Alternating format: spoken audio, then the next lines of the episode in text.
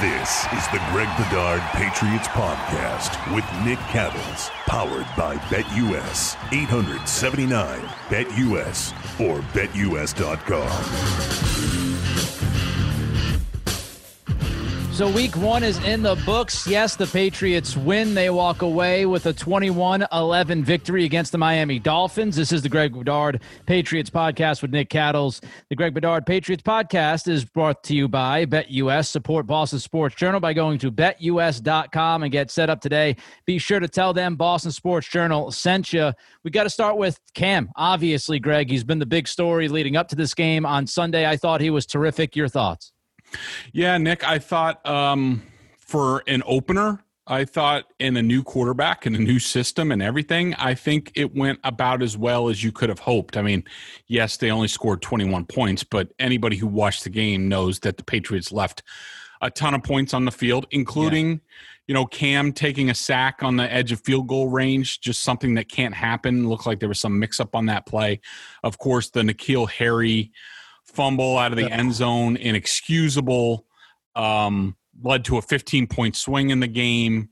Uh, you know, it, I I thought that Cam was really good. I thought that I thought that the read option, the zone read, that stuff really worked well. The Dolphins had a tough time with it. Amazing reading some of the quotes out of Miami after the game that they weren't really prepared for that kind of stuff. I mean, what did you think the Patriots were going to do? Run Tom Brady's offense, you know, with Cam Newton? I mean, that that wouldn't have made a whole lot of sense. I I thought that Cam, at the end of the day, I think he completed like seventy nine percent of his passes.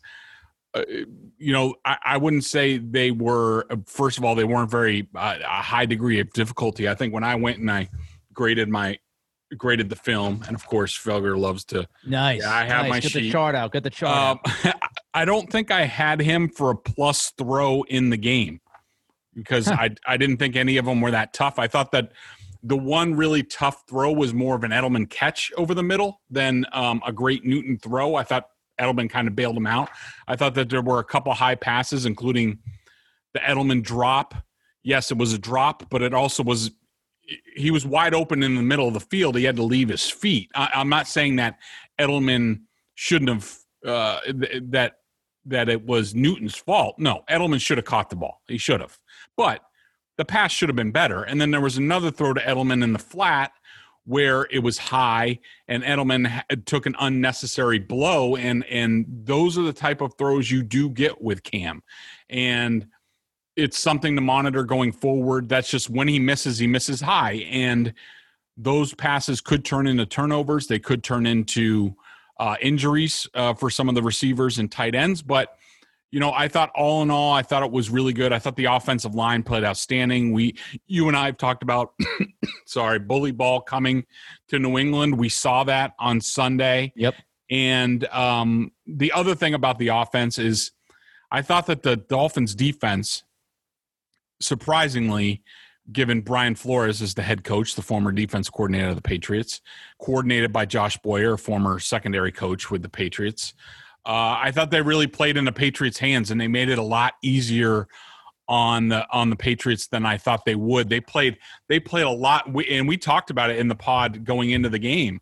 I thought the presence of Cam Newton would make teams, especially the Dolphins, who are one of the highest percentage man coverage teams in the league. I thought that Cam's presence and the need to play him, keep eyes on him, would keep them out of a lot of man. Instead, right.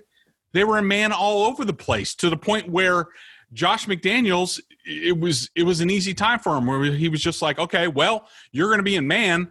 I'm going to motion the back out of the backfield. That takes a safety out of the middle of the field, and then we're just going to run for an easy touchdown. So uh, I thought it was it was good play. It was crisp. I really liked how simple the game plan was. A lot of power runs, very simple stuff that the Patriots could execute. And you compare that to the later game, the Tampa Bay game, where they tried to get creative and Bruce Arians has to look like he's a genius, of course, and it turns into a complete crap show down in New Orleans for them offensively. And you just look at look at the difference in coaching. You look at Josh McDaniels, you look at Bruce Arians, and that was to me one of the biggest differences on Sunday altogether. Yeah, and you look across the league, the coaching difference was obvious. I mean, you're watching the Patriots, right? They're mostly disciplined. I know there were a mm-hmm. couple of PI calls. I thought you got hosed a little bit on at least one of them, but whatever. I mean, there's a couple of PI calls, and we know that really Stephon Gilmore. You thought they really got hosed. Come on now, Nick. No, no. I, I, mean, I, I, thought one or two of them were, you know, questionable, but whatever. I mean, that's how Gilmore plays. We know yep. Gilmore plays physical. That's how yep. he's on the edge. entire yep. career. Yeah, so he's he's not going to change that. So, you know, aside from those PI calls, man, the Patriots play disciplined football. If you watch Tampa to give again the comparison, Tampa's all over the place, turnovers, penalties, just sloppy football, sloppy execution. And there you are. And we talked about this, Greg, before the season kicked off.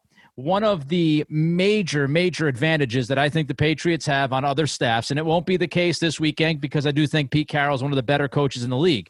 But when you go against some of these teams, especially early on, the ability for Belichick to just know what he's doing and have a clear idea as to what they want to execute and what they want to do and accomplish. And we saw that. And I also thought that, listen, I know that there are going to be issues with this offense, and we're going to talk about it, I'm sure. Like, can you play from behind the way they played on yep. Sunday? And they're going to have to get more from the passing game.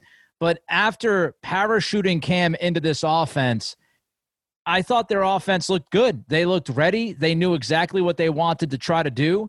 They did it over and over and over again. Miami, yes, they made it easier, but I saw a team that the offense was ready. They played disciplined football, and I also thought Belichick did a good job of, you know, rolling in those substitutions. Something else you and I have talked about early on with no, you know, no joint practices, no preseason games, a condensed preseason camp and what you have is the ability to shuffle guys in and out. And if you look at the snap counts on defense, Belichick was constantly sending substitutions in and rolling guys in, which I think, again, it goes into coaching. And he's thinking, first month of the season, these guys aren't going to necessarily have their wind and be ready.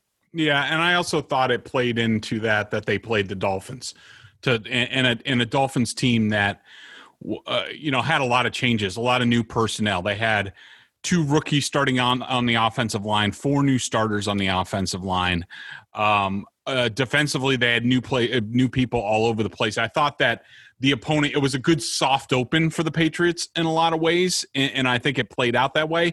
If they opened up with say Buffalo, would Belichick have done the same thing? You know, I don't know. That would have been a very big game and a must win. And, you know, the whole head to head in the AFC East, I think he might have played it a little bit differently. But I thought that the Dolphins uh, were a nice soft open and, and, and allowed them to do pretty much what they wanted to. And it was a good base for week one. And hopefully they can build off it. Yeah. We talk about their defense, Greg. Of course, we have Hightower out. He opted out. We have Chung opting out and you have so many guys that are no longer there with the Van Noys and the Jamie Collinses. What'd you make of the defensive replacements, the guys that were in there? I mean, obviously, one guy that jumped out was Adrian Phillips, and I've got to give you some credit here, not blowing smoke up the Tookus or anything. But you mentioned, you know, a couple of podcasts ago, I questioned you why you thought Terrence Brooks was not going to play a little bit more or be the guy back there, and you said – well, you know, reading the tea leaves and how Belichick operates, even though Phillips has been banged up a little bit, they gave him money and they know what they want to do with that guy. And man, I'll, again, I'll give you credit, Greg, because football Sunday, game one, week one, there's Phillips playing a huge role in that secondary and as the hybrid linebacker kind of guy. Yeah. Eh, and I think, Nick, that went into something that, um, I guess I really didn't consider all that much going into this game, but I guess I should have. But you know, you talked about rolling guys in, but what you also notice if you look at the starting lineup and the guys who played early in the game, and like you know, like Josh Uche not being uh, not being active for the game, one of their t- their their number two pick in this past year's draft. Uh, Belichick of he went with a ton of veterans. I mean, yeah. when they rolled out there, there were no rookies on the field. Um, you know, there were no really inexperienced guys. And and I did think I thought the replacements did really well. I thought that uh, Phillips certainly had his moments. He had some tough moments. He he he had a couple missed tackles, and and when I when I did my evaluation of him after the Patriots signed him and I watched his Chargers film, one of the things that jumped out was he doesn't like to wrap a lot. He likes to shoulder tackle. And oh, he did bounce off a couple guys. He did have he had a knockdown on Fitzpatrick, which caused Gilmore's interception. That was a really nice little stunt. Uh, he came inside. He had his own interception. That was forced by Bentley. But I think – when you and I talked about some of the big question marks on this team, we talked about the defense because they lost a lot off the defense, like the guys you mentioned. But I, you know, you look at guys like Chase Winovich.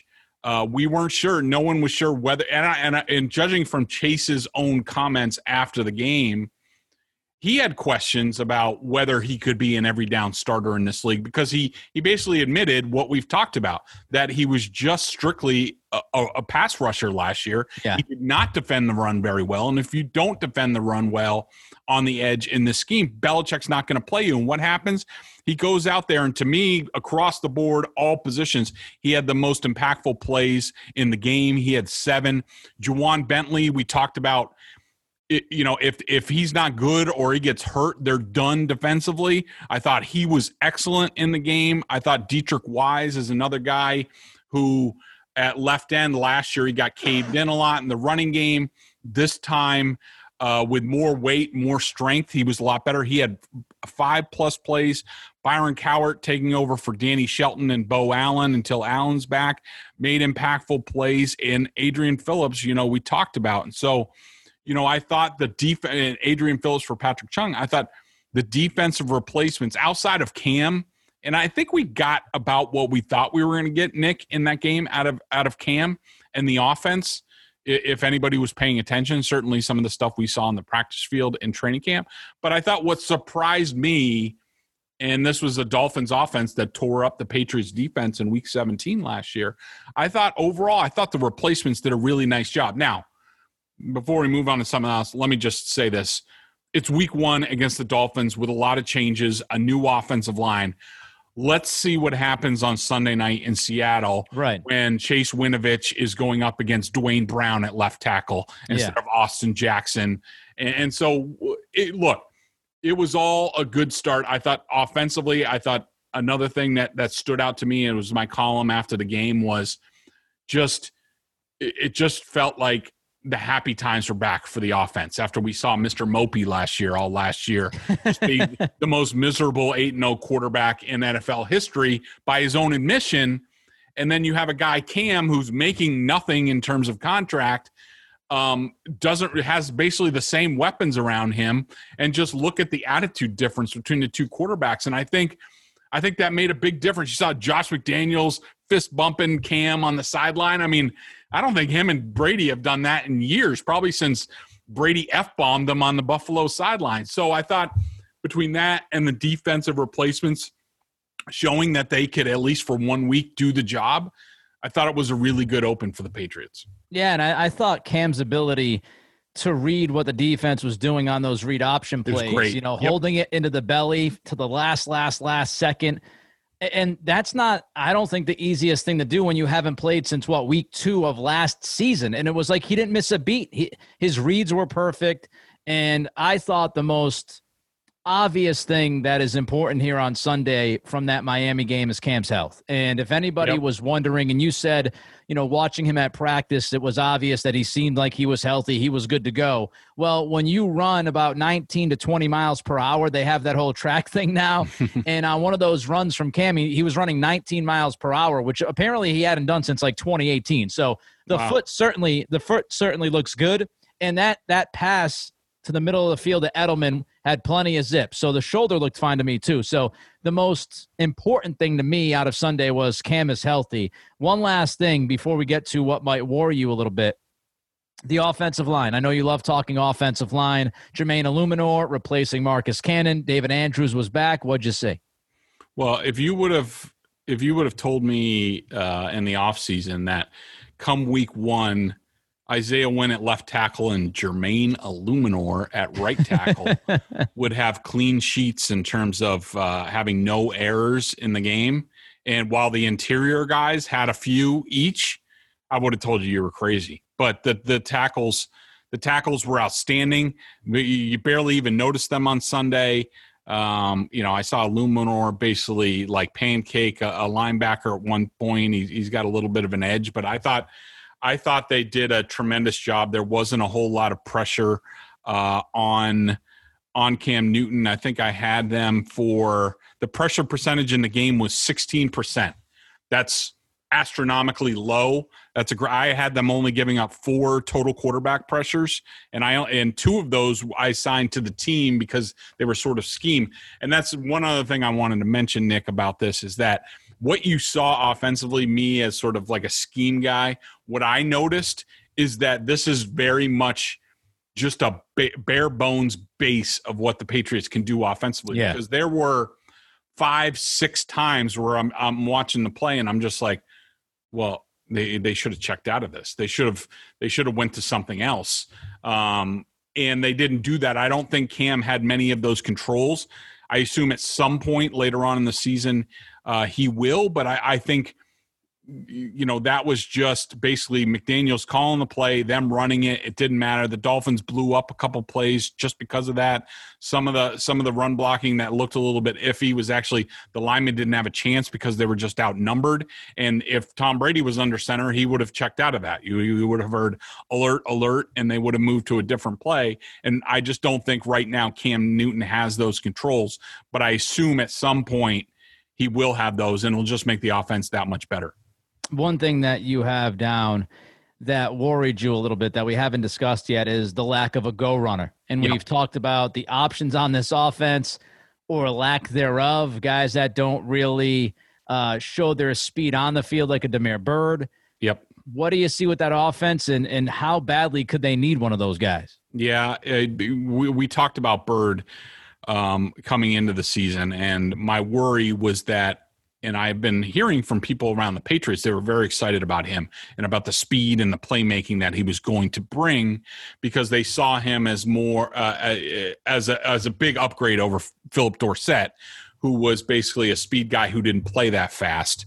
They saw him more along the lines of what Brandin Cooks brought to the offense, and now I do want to say it looked like Byron Jones was on Damiere Byrd a lot that's of the a, games. That's a tough. That's a tough gig for Byrd. Jones was he looked like an all pro on Sunday. And so maybe that was just a case of you know him being shut down by an all pro and that's fine and maybe next week against Seattle he's better. But if if week 1 is in any indication Byrd is not an upgrade over Philip Dorsett at this point. Oh. It's pretty much the same thing. And and and that plays into there were there were multiple plays, and people probably can remember it just you know thinking about it right now. There were multiple plays where the Dolphins had about seven, eight guys in the box, and they were basically daring the Patriots to throw. And normally, what you would see in that circumstance is, and they were up playing press man. Brady would alert, and they would go to some sort of vertical whatever you know, one option you do have on that play is to throw a back shoulder to N'Keal Harry. But really, what you need to be a complete offense is you need a guy who you give a quick check to. He goes up along the sideline on a go route, and you just he just dusts them. Right now, they don't have that guy. I think if I had a wish list after week one about what they what they would add to this offense that would put them over the top by the trade deadline, right now, no question, it is a it is a go route runner.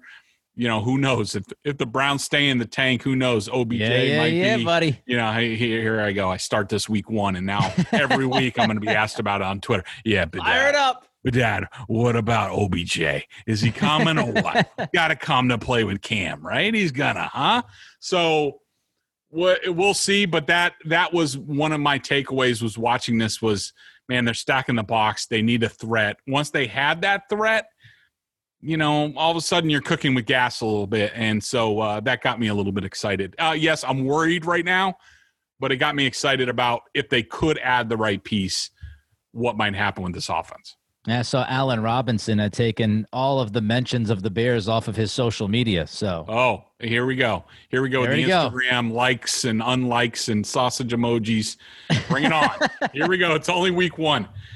Trade deadline. Uh, if I had a bet, would I bet for OBJ or would I bet on uh, Allen Robinson? I, I, don't know. But tell us about Bet US, Greg, as we get ready to uh, talk about a couple of other things, including uh, Tampa Bay and uh, Stealth, uh, Stephon Gilmore nugget that you have. So uh, first, tell us about Bet US, my man. Yeah, listen up, sports betters. This is Greg Bedard from Boston Sports Journal here to tell you why my favorite sports book and that's Bet US. Football, basketball, and baseball are all back, and that means it's time to get down your bets. I don't know about the Red Sox. I don't know if they're really Oh, back. no, no, I would stay away from that. I would, I would stay away. I only endorse one sports book, and that is betus.com. Why you ask? BetUS is the pioneer in online betting with more than 25 years in the biz. You need a sports book with integrity and longevity, and you need to know that you're going to get paid. You need a sports book that offers everything, including live betting, MMA, golf, US Open this week. Get your bets in on that. Horses, esports, entertainment, and all kinds of crazy prop bets and futures. Nobody in the industry gives big, bigger bonuses than BetUS. This is important because there's a little change. Go to betus.com now and fill out your information. It only takes a minute. When you get to the How Did You Hear About Us box, type in Boston Sports Journal in that little area, and you can get up to 100 for 150% in bonuses on your first deposit. Nobody beats that. I bet at BetUS, and so should you. Join BetUS today, and don't forget to type in Boston Sports Journal to get your bonus. betus.com betus.com all right so just quick thoughts tampa i mean just watching this game undisciplined effort by this team i, I thought brady's first pick was more on evans than it was on brady and arians kind of backtracked after throwing I can't believe brady under the bus I I can't believe that Arian threw Brady under the bus Without watching the game the for that pick. I mean, without watching the I film, could too. see it. He's got coaches in the booth. They had the replay. Yeah.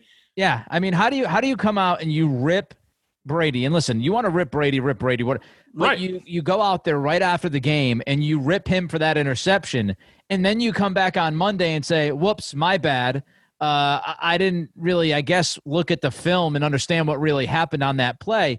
Hey, Bruce, maybe you should watch the film before you go out there and rip your quarterback publicly. But you know, that's that that is one of the many examples we'll see. And I'm not telling you that this is all go, all going to crumble to the ground, but that's one of the many examples that we'll see. Greg, Arians is obviously not Belichick. There's no way that Belichick immediately following the game would go out there and say what Arians said about Brady. And that's something that Brady has to get used to. He has not gone through something like that before, not publicly ridiculed by his head coach. And here we are, week one, tough loss against a really good New Orleans team, and directly under the bus five minutes into the postgame. Yeah, Nick. Uh, you know, I I wasn't really able to monitor the game because, of course, I was working after the Patriots game, and Yeah. so. But I saw some of the plays. I saw the pick six, and you know, I got to admit, I mean, I I like Tom. I've always had a good relationship with Tom, but you know, part of me you know giggled a little bit and you know at some of his struggles in that game and and what went on um you know mostly because you know it drives me crazy when uh, you know somebody goes to a new place and and they're like oh I, uh, the joy is back. I'm having so much fun. And you Yeah. have media people who come in and they write that stuff and Oh yeah, and then Gronk looked like he was 23 years old again, and then you see game one, and Gronk looks like he's 33 years old. Yeah. yeah. And you know all that stuff. And and that just it just grates on me and and i hate that. Like i don't care. If if you want to go to tampa go to tampa. Just i don't need to hear about how great it is until you play game. Like Yeah. don't don't say anything until you play game and then we'll see. And but watching the film uh back um i came away my my impression was more about i thought tom i thought the coaching let tom down like you talked about. I thought you know i went through it and i had brady for nine plus plays you know he yes he got i think it was three pass interference calls but those throws were dimes. I mean you know they had to interfere. They had to stick a hand in or else they would have been big plays. Um, i had them for five minus plays but i had i had the team coaching whatever for at least eight minus plays like just in terms of um you know uh what's his name uh 13 who's the who's the Mike Evans. Mike Evans, st- you know, stops on the interception. You could hear on the on the broadcast as Tom's letting go of the ball. He's going, "Oh, Mike! Like, what are you stopping for? It's Tampa two. Like, it's split safeties. Run down the middle. I mean, you had Mike, Mike, Mike, Mike. yeah, 84 ran a terrible slant route. Cameron Brate, um, that that that sack that Tom Brady had to take when they had like 15 people in motion and this and that. That's exactly what I'm talking about in terms of the the difference between a Josh McDaniels who's not an idiot, who's one of the smartest guys in pro football, and then Bruce Arians who just you know thinks he can do no wrong. Him and and Byron Leftwich, that was a disaster. Evans had a hold. Um, LeSean McCoy stops running on a wheel route, like he's he he goes out of the backfield. This is when Brady sailed it over his head, and McCoy he's covered and he just stops running along the sideline instead of turning it upfield, which Brady's that's where Brady threw it. Um, you know, I had Brady down for, you know, a few errors. Like when he went to Gronk down the middle of the field, he had Evans. That was not a good route. In terms of Gronk, that's a perfect example of where he is as a route runner. They were in Tampa 2, which means the middle linebacker carries him down the field. And in his prime, Gronk outruns those guys, and it's a big play. He can't run out outrun outrun those guys anymore. I did think, by the way, I thought Gronk had a really good game blocking, so that was that was good to see. But just in general, it's just you know it's it's it's coaching like that they and and i think a lot of us talked about it tom was in for a rude awakening i know i when i talked to people around the patriots before tom made his free agency decision and they talked about like is he really going to go to tampa? Like you know is it really going to be better for him? Like, you know, wait till he's coached by Bruce Arians and like Bruce Arians isn't disciplined and doesn't care about anything. Like those little things matter. And it's the reason why the Patriots and Tom Brady were such great winners. And look, I think it's just like the Patriots. I think Tampa's going to get a lot better. They still yeah. hung in that game, even though it was a complete dumpster fire of a game for them, even though I think that says more about the Saints because the Saints tend to do that. But look, it's it's week one. They'll tighten up some things. Maybe they do rein some things back after this. Um, but I, I to me, that was a coaching failure in New Orleans. It, it was not a failure on Tom Brady's part. Yeah, and these are things that Brady might have taken for granted. Yep after you know he was thinking about leaving and being in New England for upwards of 20 years, maybe he started to take it for granted. Maybe he thought, "Oh, well, Arians has been in the league for a while and those guys will know what they're doing and Tampa is very undisciplined. And listen, I'm not going to sit here and vouch for Jameis Winston. He made plenty of terrible throws over his Tampa career. But one of the things that Arians does do, you know, he's going to let guys know. And I just I find it interesting that dynamic because I don't think Arians is going to change. I don't think Brady's going to change. So, you Great know, point by you. They've got to go, you know, they've got to get off to a, a pretty good start here because yeah. all of the expectations and stuff, and as you've mentioned and as we've talked about, you know, Brady bitching eh, throughout uh, the eight and zero oh start last year and telling Al Michaels how miserable he was. Well, I'll tell you, if Arians keeps throwing him under the bus or keeps just saying what he wants to say, which that's Arians' right. I mean, if, if you want yep. to say it, say it. You're the head coach but you also have to know your personalities. You've got to manage those personalities. And, you know, if they get off to a slow start and that pressure starts to accumulate, I could see Brady kind of blowing off his top every once in a while as well. So it is something to watch. I think they'll be okay in the big picture, but it is something to keep an eye on. I, will go you one better, Nick, on that. I think that you know, you got to remember, um, not a lot of people know Arians' history because he was in he was in uh, Arizona, and no yeah. one really pays attention. But that one year that they popped and went to the NFC Championship game, they basically came out of nowhere to do that. The next year, they were, I think, when when I was at Sports Illustrated, I named them. Uh, I picked them to go to the Super Bowl that year, and they went like I forget what it was, five and eleven, yeah, they something bad. like that. it, it, it was bad. But here's the thing so he retires for health reasons or whatever in Arizona after um, he, he can't get them, you know, back up the mountain, you know, with expectations. He's terrible with expectations. But so then Tampa hires him. And what's his job in Tampa? To fix Jameis Winston. And what happened? Jameis Winston got even worse to the point where he's a backup in New Orleans now. So Arians failed with with Jameis Winston now all of a sudden, Tom Brady comes to Tampa. It, it doesn't look good in week one. If it continues not to look good, who do you think is going to get the blame? Do you think Bruce Arians is going to sit back there and say, like Belichick, we need to coach it better? I'm doing a terrible job coaching, yeah. like all that stuff? Hell no.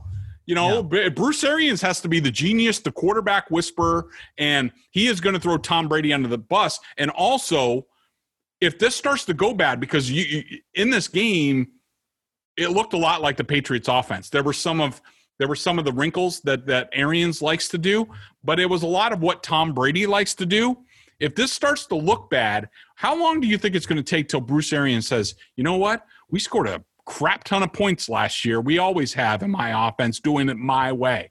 Well, Tom, you know what? We're not we're no longer going to do it your way. The guys are confused. They don't know what they're doing we're going to go back to our offense. Wait, wait till that happens and see how that goes. So, they, I think you're you're exactly right to point out the dynamic between the two, and I think it has a chance to go really, really bad at some point.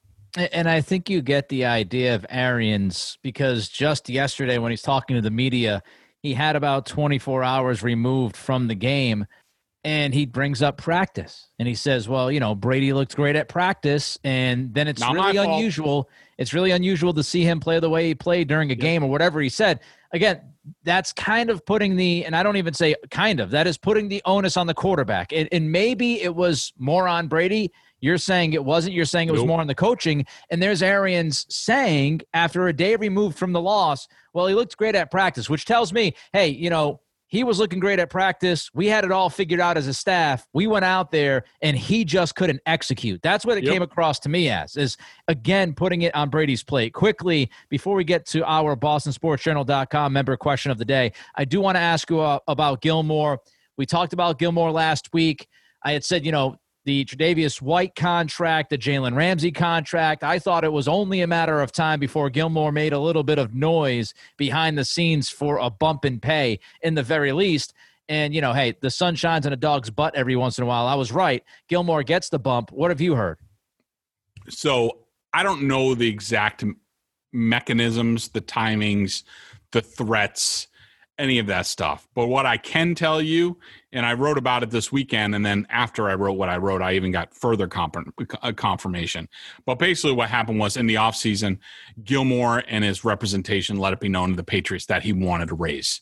Um, normally, when that happens, it does not go over w- uh, well with Bill. Yeah. And step number one is, well, I'm going to try to trade your ass. And they did. They tried to trade him, just what? like Deion Branch. They tried just, to. Could you imagine the reaction in New England if they dealt the defensive player of the year? Even yeah. though Belichick has the resume, but could you imagine? Yeah, I mean, I, I thought it was it was crazy. Some people brought it up at the time.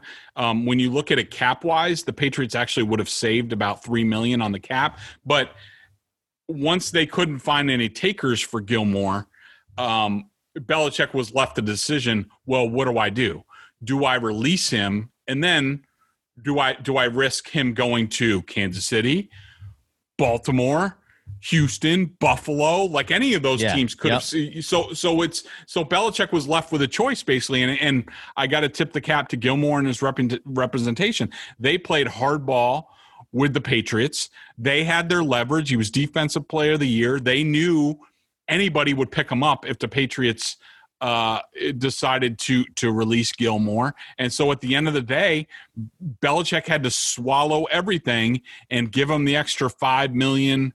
Uh, yeah, I think it's two and a half million in salary and, and more in incentives. But Belichick had to give him that. Um, you know, at the end of the day. And so, um, you know, not many people go toe to toe with Belichick at the negotiating table and win. So my hat is off uh, to Stephon Gilmore. And uh, I, I just got to say, he better play better than he did on Sunday, or else maybe those trade talks will be revived someplace. Oof. And, you know, when you when you look at Gilmore again – the argument I think for Belichick would be, well, we've got a lot of depth in that secondary, and I think J.C. Jackson oh, might be able to be our number yep. one corner. You know, so hey, if there's one spot, and I'm not saying I would trade Gilmore, I would not trade Gilmore, mm-hmm. um, but you know, if there's one spot that you could defend the idea of maybe dealing yep. to get something back, it would be that secondary because they're pretty much loaded.